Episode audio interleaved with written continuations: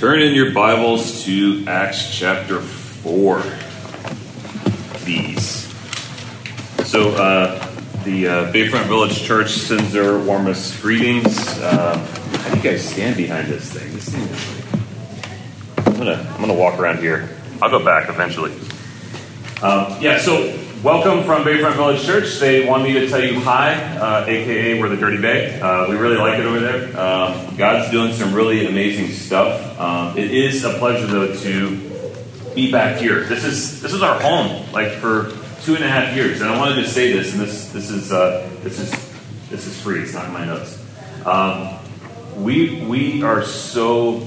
Um, my wife and I have been so blessed and privileged to be a part of this family. Now, some of you guys know me, and some of you don't. For those of you that know me um, and, and, and, have walked with us through our story, and really was just God's story, um, it's, it's just been a treasure for us to leave where we were and, and, to come here and to find a home and to find a family and to find a community that loves Jesus and loves one another. And so I, I just want to express to you it really is an honor to share God's word with you today. It, it really is to walk through this with you and know that we're doing it together and that, and that the Lord's doing this thing in us together is such a privilege. So let's go ahead and turn into uh, Acts 4. We're going to be in verse 23 through 37. Um, I'm going to read um, that the whole of that text, and then we're just going to dive right in. You guys ready to go? Yes, Yepers? All right, here we go. Verse 23. When they were released, they went to their friends and reported what the chief priests and the elders said to them. And when they heard it, they lifted their voices together to God and said, Sovereign Lord, who made the heaven and the earth and the sea and everything in them, who through the mouth of our father David, your servant, said by the Holy Spirit, why did the Gentiles rage and the peoples plot in vain, and the kings of the earth set themselves, and the rulers were gathered together against the Lord and against his anointed? For truly in this city they were gathered together against you, your holy servant Jesus, whom you anointed, both Herod and Pontius Pilate, along with the Gentiles and the peoples of Israel, to do whatever your hand and your plan had predestined to take place. And now, Lord, look upon their threats and grant to your servants to continue to speak your word with all boldness, while you stretch out your hand to heal, and signs and wonders are performed through the name of your holy servant Jesus. And when they had prayed, the place in which they were gathered together was shaken, and they were all filled with the Holy Spirit, and continued to speak the word of God with boldness. Now, the full number of those who believed were of one heart and soul, and no one said that any of the things that belonged to him was his own, but they had everything in common. And with great power, the apostles were giving their testimony to the resurrection of the Lord Jesus and great grace was upon them all. There was not a needy person among them, for as many as were owners of lands and houses sold them and brought the proceeds of what was sold and laid it at the apostles' feet, and it was distributed to each as any had need. Thus Joseph, who was also called by the apostles Barnabas, which means son of encouragement, a Levite, a native of Cyprus, sold a field that belonged to him and brought the money and laid it at the apostles' feet. How does this happen? How does it happen that am I am I is my beard doing this? Okay. It's gonna happen a lot today because my beard is out of control. Okay. But how, but how does this happen? How does it happen that when people are persecuted, they can get to a place in which they say, Jesus, God, would you give us more boldness? Jesus, God, would you help us and, and, and, help us to be more bold in the midst of our persecution, in the midst of all these terrible things, Father? Would you do something new and something fresh in us so that more and more people will see that you are God? How does that happen? How does someone get there? I think that we look at this passage and we often think um, these are like super Christians. Like, wow, these are, you know, we look at it like, oh, I want to, I want to, I want to be like that. But here's the thing, church. They didn't get there on their own. This wasn't some sort of like happenstance in which something, this something took place. And they're like, oh, this is exactly how we should respond. And it just, they just made the good choice. No, they got there because the Holy Spirit of God was faithful to bring them there. That and that alone. Apart from His Spirit and apart from His Word, they have nothing to hold on to and they have nothing to cling to. So, so I look at this passage and I'm like, where did it all begin? Here we go. You guys ready? We're going to turn our Bibles alive. Turn to John chapter 14. John chapter 14. This is a beautiful, beautiful, beautiful part of Scripture. So in John 14, Jesus is uh, telling the disciples that, hey, um, I gotta leave, right? I'm gonna be going away, but I'm not gonna leave you as orphans. I'm not gonna leave you by yourself.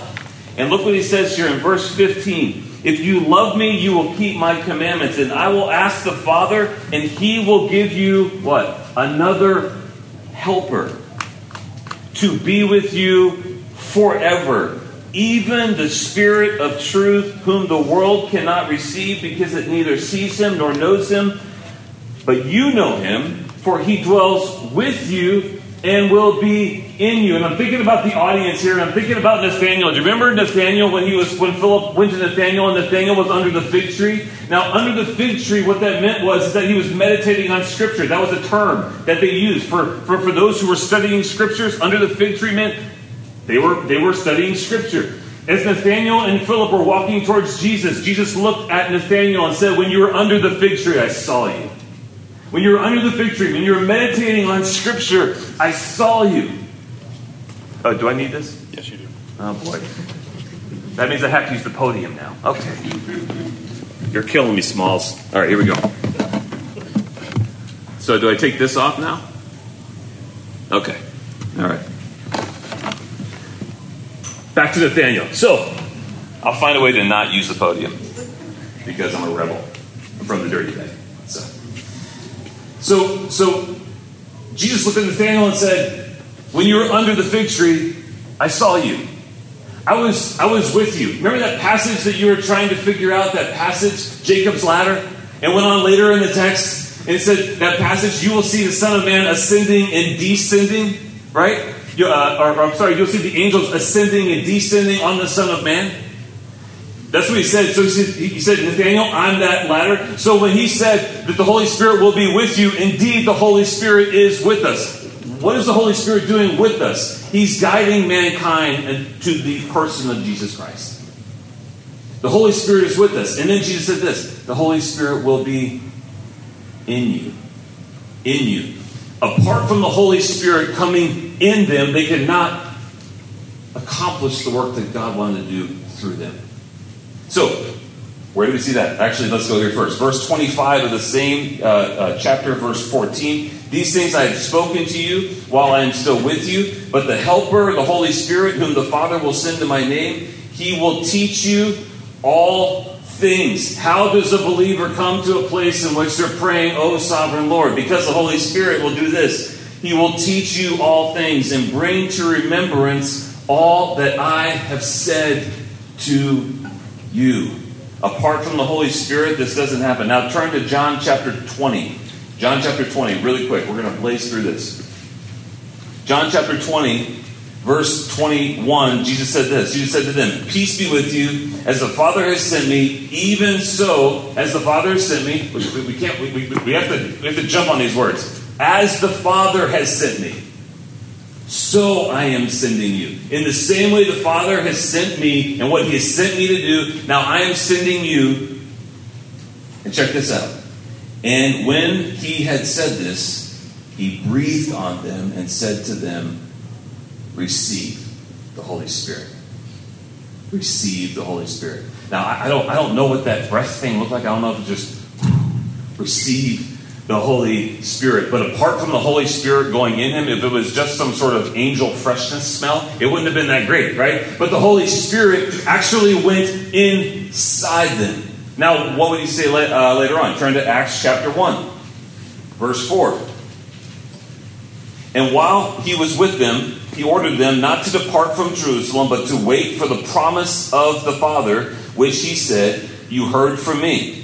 And John baptized with water, but, it, but in a few days you'll be baptized with the Holy Spirit. Verse 6.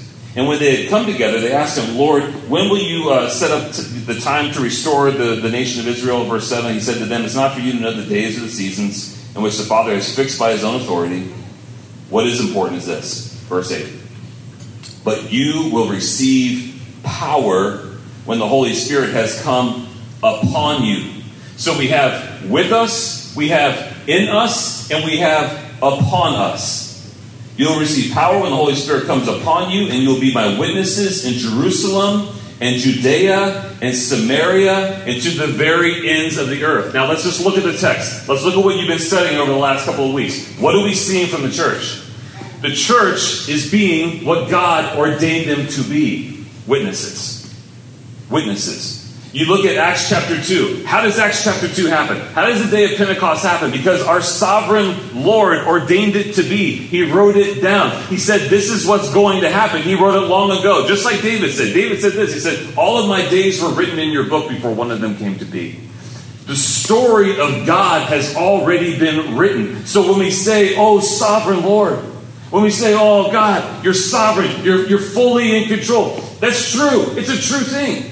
So these guys are walking through and they're uncovering what is actually true as they're walking in obedience, as they're walking in the power of the Holy Spirit. It, it's being revealed to them. The story that's already been written, and they find themselves being believers who are simply putting one foot in front of the other. And I think that's a beautiful example for us. That we are believers that simply are just putting one foot in front of the other, and we're looking at the Father and we're saying, Oh, sovereign Lord, I don't, I don't know what the whole of the plan is, but what I do know is that in the whole of the plan is that you are to receive honor and glory and praise. So, Lord, I'm just going to put one foot in front of the other. I'm just going to begin to walk in this. Peter didn't know, right, that the day of Pentecost was going to happen in that he would stand up in front of all these people. Shy, not shy, Peter, but, but foot in the mouth, Peter. In the mouth, Peter would not have done that. He would have run away from the little girl that accused him of following Jesus. That's what he would have done. Peter apart from the Holy Spirit. But when the Holy Spirit came into Peter and came upon Peter, Peter could not help himself but to be a witness of Jesus Christ. Couldn't help himself. He had to tell the world this is who God really is.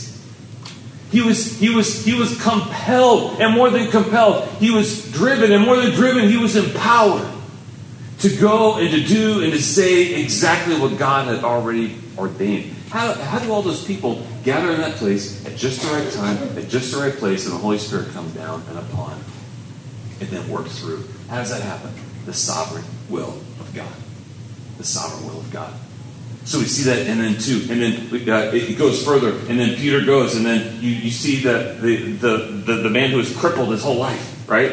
At the gate, beautiful, right? And then Peter goes and he walks by, and the guy's asking for money. Gold and silver have I none, but what I have I give you in the name of Jesus Christ of Nazareth. Take up your mat and walk. Take up your mat and walk. That's, that's wonderful. I don't have anything, I don't have much.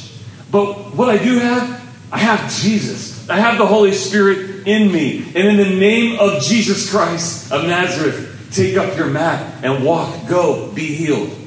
And that gets him into some trouble, right? That gets him into a little bit of trouble. And so, and so he gets in front of the, Sanhedrin, right? Him and John. And they're in front of the Sanhedrin, and the Sanhedrin is warning him. And then he goes on to this long monologue about, not monologue, but he, he begins to tell them, like, this is what's really happened. This is what you've done. And they're astonished. What? They're astonished at the boldness. They're astonished at the boldness. Where does the boldness come from? It comes from the Holy Spirit. It comes from the Holy Spirit. We had to be witnesses. What did Jesus say in, the, in, in Acts 1? You will be my witnesses in Jerusalem, Judea, Samaria, to the very ends of the earth. Witnesses to what? To the resurrection of Jesus Christ. Witnesses to what? To the faithfulness of God. Witnesses to what? That Jesus Christ, John 1 1, in the beginning was the Word, the Word was with God, the Word was God. Jesus is God and everything is under his control. You would not have the power to do what you did apart from the fact that he gave it to you. So there's an understanding, there's a build-up, understanding the sovereign will of God, understanding the power of the Holy Spirit. And there's just, this is like this swell kind of happening. And as they go and as they move forward, and they see this boldness, what happens? They let him go. And then here we are. We're in 4. Acts 4 23. This is beautiful. So they go back and they talk to their friends. Guys, you won't believe what happened. You won't believe this. We were in front of the Sanhedrin. All this happened. This is what took place. This is what they told us. They told us if we continue to do this, there's going to be some serious consequences. Look at the unity in the Spirit. Look at the unity around God's Word. Look at the trust they're going to have in God. Look what they said. And when they heard it, they, meaning they, they heard it, they lifted their voices together to God and said, Sovereign Lord. Sovereign Lord the God who is in control. Jesus, everything is under your control. Everything was made by you, it was made for you, and is held together through you and in you, and we trust you. How, how do we get there, church? How do we get there and we look at our lives and we say, you know what, I'm looking at my life and I realize this really isn't my own. That everything I have comes from God. John the Baptist said that no man could receive anything apart what was given to him from heaven. God is in control. And He's not in control because you said in a prayer, I give you control. Sorry, I'm gonna. It's gonna hurt a little bit. I'm gonna kick some shins because I, have said it too. We all say very nice little Christian easy things, right? We get in our little circles. Oh, Father, we give you control. You know, and we do that. You don't have control. You never had control, and He never gave you control to give back to Him. He's in control. When that Pharisee had come up to him in Mark chapter 12, and he, and he said, he said, Hey, what's the most important command? What did Jesus say first? He pointed him to Deuteronomy. He said, he said this, Hear, O Israel, the Lord our God, the Lord our God is one. He is before all things. In him all things are held together. He's sovereign. He's in control. He's not number one in your life because you declared him to be. He's number one in your life because he is. So that should take some pressure off of us. He's sovereign whether or not you recognize it. He's in control whether or not you recognize it. But something beautiful happens in us when we recognize what is true. And what is true is that our God is in control and that our God is good and that this story is unfolding because He wrote it. And if, if you're in the middle of, of, of something kind of crazy in your life or not in the middle of something crazy in your life, everything you have, every part of your story came from heaven and can be used for the honor and the glory of Jesus Christ. I'm sorry. That's good. That's true. That's true. And for us as His church to look at Him and behold Him as He is, is the most wonderful thing in the world because when I behold Him for who He is, there's so much grace and mercy and truth that pulls over my life and pours over my mind. And when I look at the world around me, I see it as it is. I see it for what it is. I see the people in my life for who they are. And it changes me. It changes how I see things. It, it, it, changes my inner man, my inner being. To look at God and say, This is who you are. And now I understand who I am. Oh, sovereign Lord, who made the heavens and the earth and the sea and everything in them, who through the mouth of our father David, your servant, said by the Holy Spirit, again, there's never a moment in time where he's not in control. Why did the Gentiles rage and the people plot and invade and the kings of the earth set themselves and the rulers were gathered together against the Lord and his anointed? For truly in this city they were gathered together against your holy servant Jesus, whom you anointed, both Herod and Pontius Pilate, along with the Gentiles and the peoples of Israel, to do whatever your hand and your plan had predestined to take place. A lot of times, the church, we get these questions. Kind of why questions. Father, why? We look at the world around us and we say, Lord, why?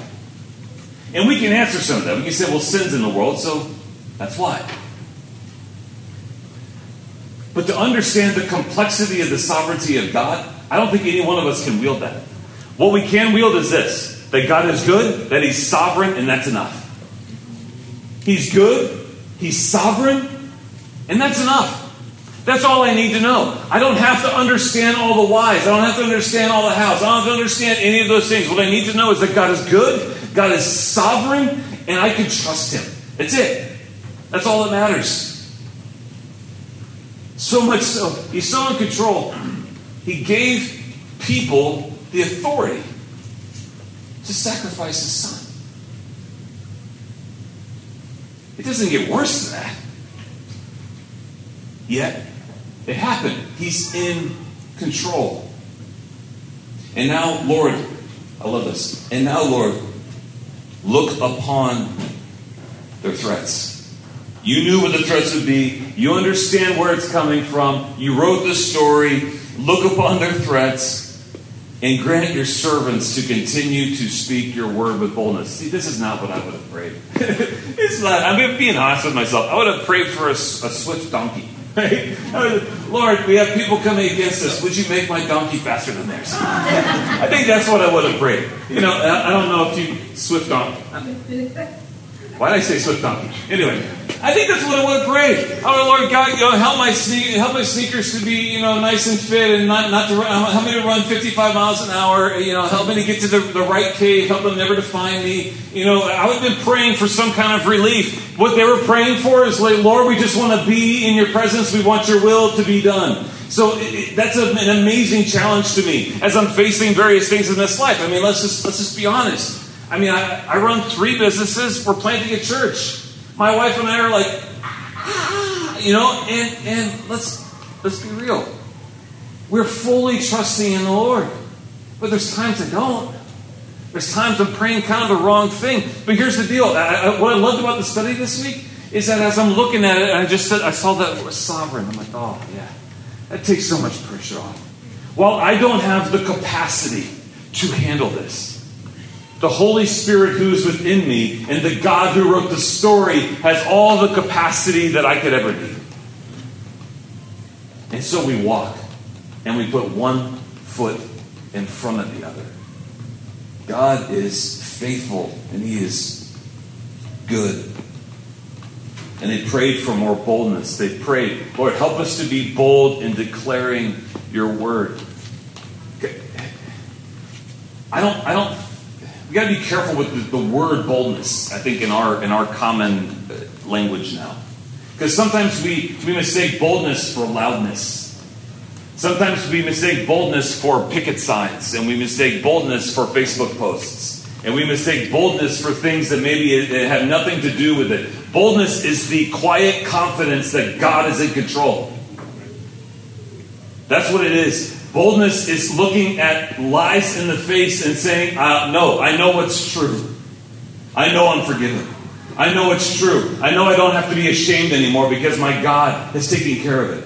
It's looking men or wives in the face and it's, it's declaring truth to them, not in a domineering way or not in a way that, that makes them feel small, but looking at them and saying, Look, honey, this is who our God is. This is who our Father is. This is what He said. I don't trust me, and I don't trust you, but we can trust Him. It's, it's speaking what is true when everything else is saying don't. And it happens in the lives of our kids, and it happens in our, our, our, our, our, our households and our relationships and our, and our work environments, and come tax time and all those things. It, it, it always happens. The boldness of the Word of God can be and should be declared. Always. It should always be on the tip of our tongue.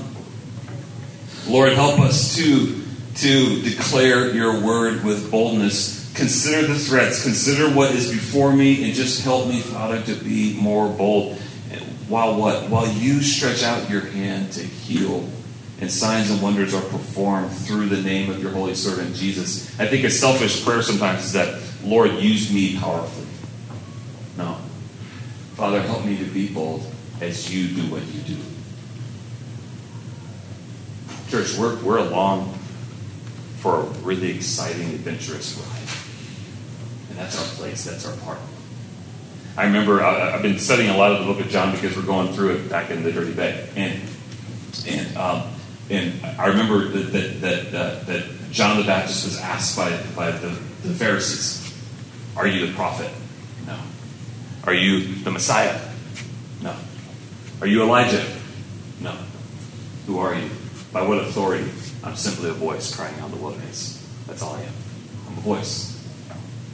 He wasn't trying to be more than what he was, and he wasn't trying to be less than what he was. He just owned what he was. And he said, I know that I'm simply a voice. I know I'm simply a, a participant of God's grace. I know I'm simply one of his children, and I am simply a voice of one saying, Look, there he is. There's Jesus.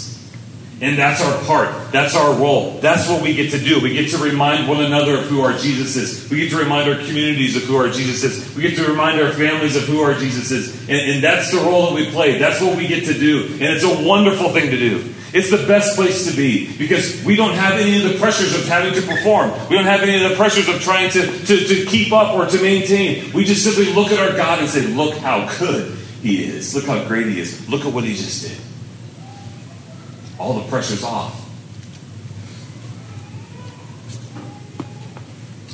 And when they prayed, the place in which they were gathered together was shaken, and they were filled with the Holy Spirit.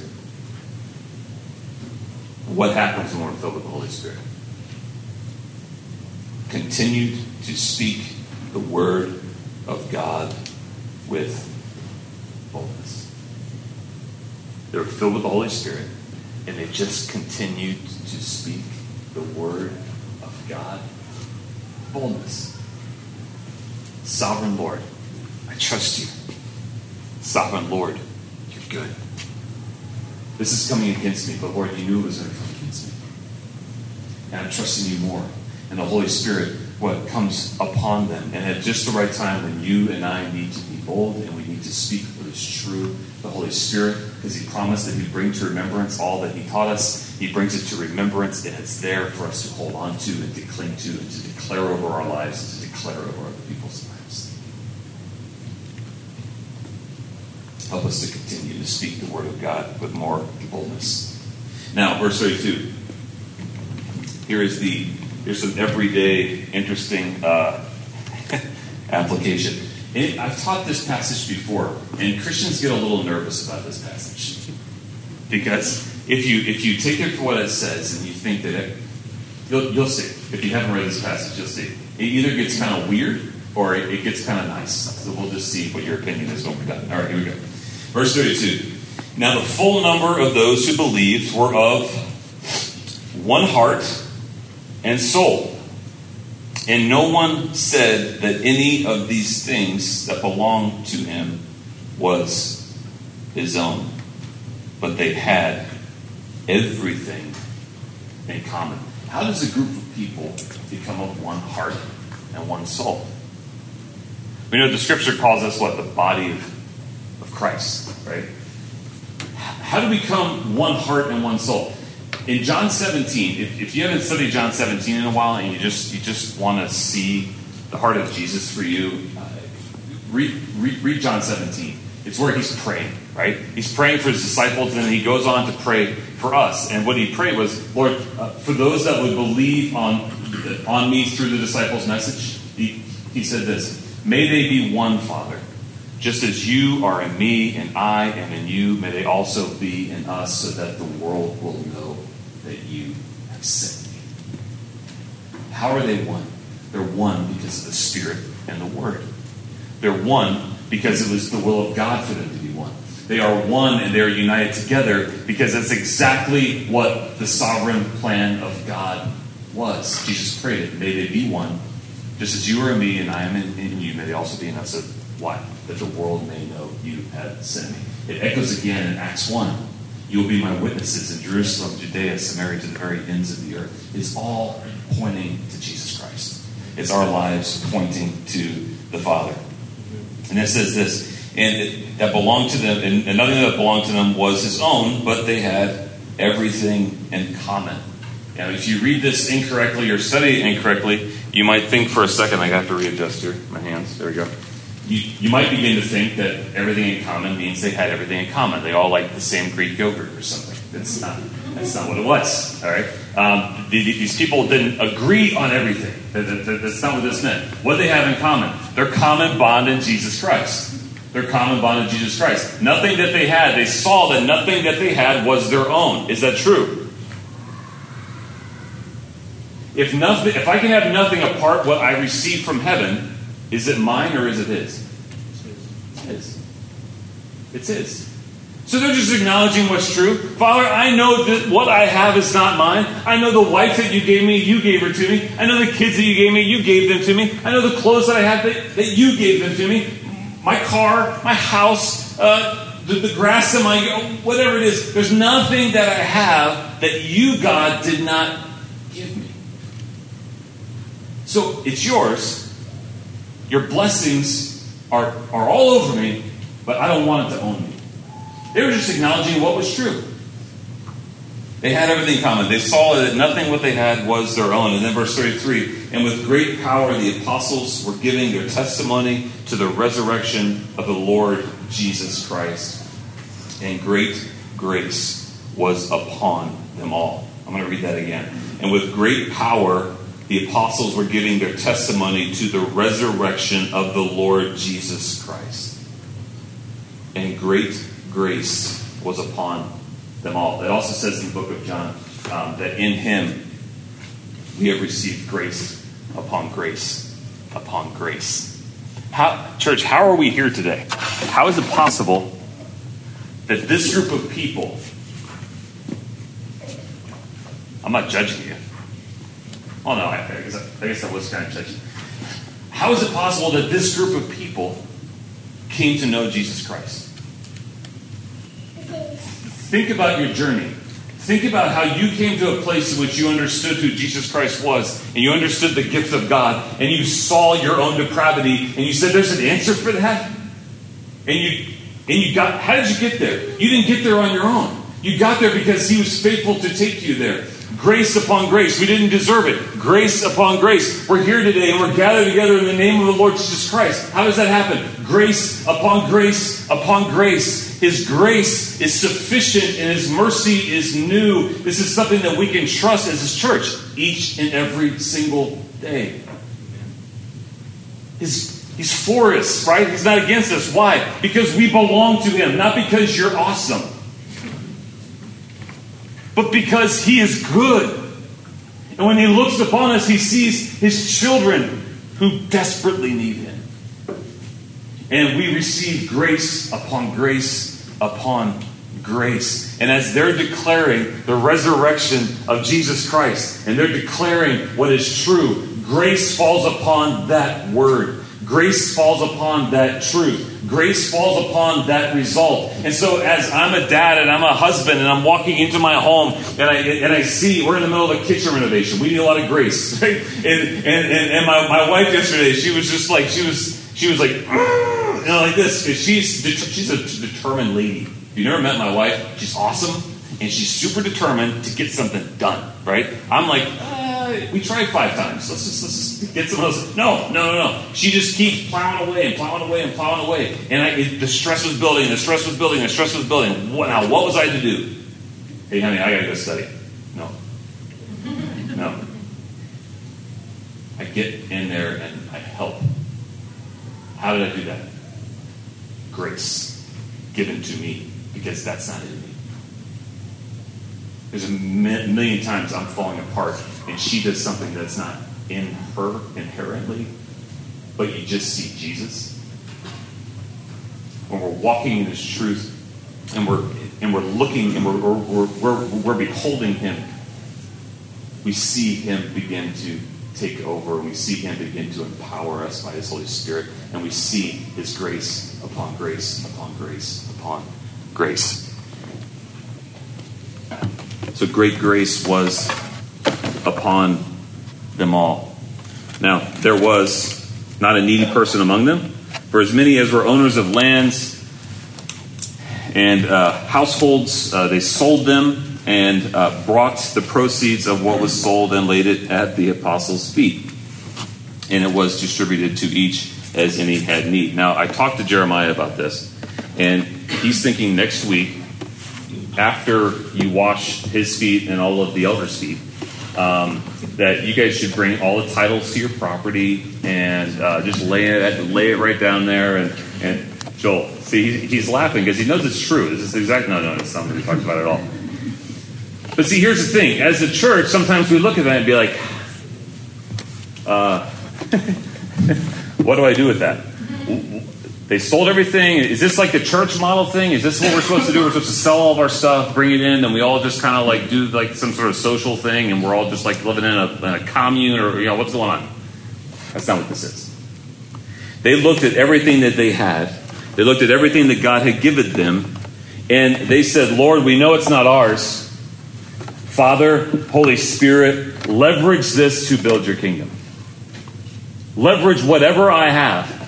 Because what I have was given to me from heaven. Leverage whatever I have my time, my tip, you know, my gifts, my talents, um, my, my finances. Father, whatever it is, I know it's not mine. So whether I have plenty or I have little, I just look at my life and I say, Father, this isn't mine. It's, it's 100% yours. Now, Father, how would you want me to leverage this for the furthering of your kingdom? How do you want me to leverage this for the glory of your name and the glory of your gospel?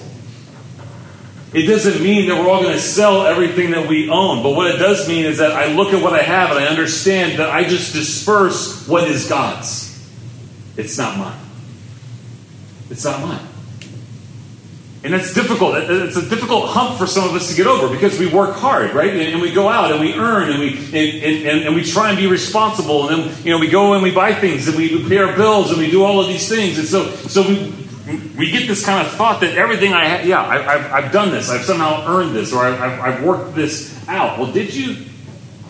Yes, you worked. Who gave you the ability to work? The Lord. Who, who gave you the education? Who, who put you in a position in the story that He wrote in advance? The Lord. So they looked at everything they had and they said, Father, we know it's not ours, it's yours. How how, as your church, would you have us distribute this for this time, for this season, for this place, in order to further your kingdom? And for that church at that time, at that place, that's what he asked them to do. And that's what they did. And no one had anything in need. And they looked at it and they said, This is not ours, it's his. And they just said, Father, leverage my life, leverage all that I have for your glory. So there wasn't just a, a, a bold declaration, and there wasn't just a bold prayer. It followed through into their very existence. It became a part of their DNA, it became a part of who they were because they had been changed by the power of God. They had been changed by the Holy Spirit of God. They had been changed by His truth and by His Word. And they introduced Barnabas here because he's going to be in uh, uh, later on in, in the book a, a big part of the story here. But as we look at this, what does it mean for us? What does it mean for the church? What does it mean for them? It means this Our God is in control. Our God is in control. He is sovereign. We can trust him. We can behold him and we can acknowledge what is true. And then, as we acknowledge what is true about our God, what does he do? He gives us the right thoughts and the right perspective and the right word to speak at just the right time. How do we know how to pray? Because the Holy Spirit will teach us how to pray. How do we know how to act? Because the Holy Spirit will teach us how to act. And he begins to move through and it doesn't matter what's going on. It doesn't matter what place you are in your life. It doesn't, it doesn't matter what's going on in your family. You can look and behold your God and see you are completely in control and you are completely good and I completely trust you. That is something that we need to allow in our own minds and in our own hearts to constantly wash over us because we constantly forget how wonderful our Father is. He, not only is He sovereign God, but He's Abba Father. He's Abba Father. He's, he's, he's our dad. Remember, He said to the disciples, I will not leave you as orphans, but I'm going to send you a helper. Abba Father. By Christ, through Christ, we cry out, Abba, Father, Sovereign Lord, Dad. I believe in you. I trust you. Now, as Father, as I'm walking through this, as we see all this unfolding, that you've the story you've already written, would you help us in every way to continue to declare your word and your truth and your love and your grace with all boldness. Help me to look at a lie in the face and say, I know you're a lie. This is who my God is, and this is what his word says. And Lord, help us to be one, just as you are in the Father and the Father is in you. Help us be one together so that the world will know you have sent us. They could see our lives falling apart, but still see the joy of the Lord Jesus Christ and the power of the Holy Spirit and the power of trust in the Father and the sovereign God, our Lord and Savior Jesus Christ. Help us to be bold and to continue to speak your word boldly in the face of opposition, uh, Father. And, and, you know, here's the thing this wasn't shown to us um, because it was just a great story and it's supposed to inspire us, right? Well, here's, you know, especially in the social media world, right? We see lots of inspiring things. I always, I always cry at the ones that, uh, that, that uh, where the soldiers are coming home. You guys ever cry? Oh, I'm, like, I'm like a little girl. I, eh, you know, this is not to inspire you. This is to remind you of what's true. That's inspiring. It's to remind you of what's true. This isn't something that should just stir you. This is us as the church saying this is who God is. And reminding ourselves this is who God is. And this is why I can be bold. And this is something that we have to continue each and every day to point ourselves to and to point our communities to. Great grace is upon God's church. Great grace is upon you. And as, as we acknowledge who our sovereign Lord is, as we acknowledge all that He has done for us, in us, what He's doing through us, we see very, very quickly that all that we have is His. We ourselves, bond servants, bond slaves of Jesus Christ, are His.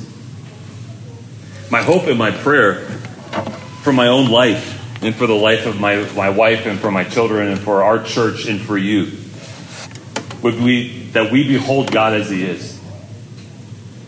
That we would look at Him and we would say, Oh man, you are good and you are in control.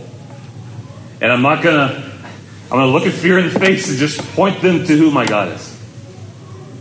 I'm gonna trust Him because He's trustworthy. I'm gonna trust Him because He's God.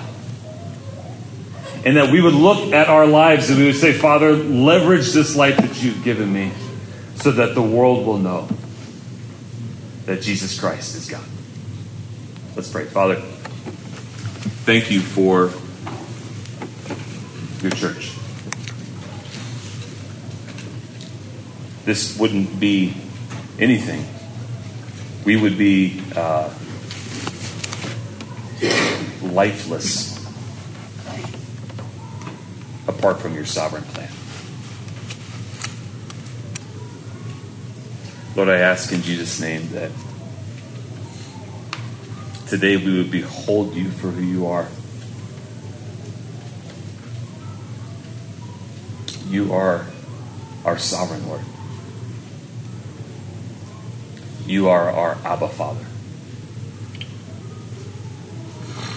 You've written the story. And because you've written the story, we can trust you completely. So, Lord, as we come before you and we're about to, to have this meal together with you, Father, at a, a table that we, we don't belong at apart from your grace, help us to see you for who you are. I believe, Lord, that that puts us in a place where we know who we are. And we can honor you better. And we can look at you more honestly. Lord, continue to bless your church. No matter what it faces, we trust, Lord, that you are good that you're in control. And that just when we need it, your Holy Spirit that is in us will come upon us and help us to proclaim your word in all boldness and in all truth. We love you. In Jesus' name. Amen.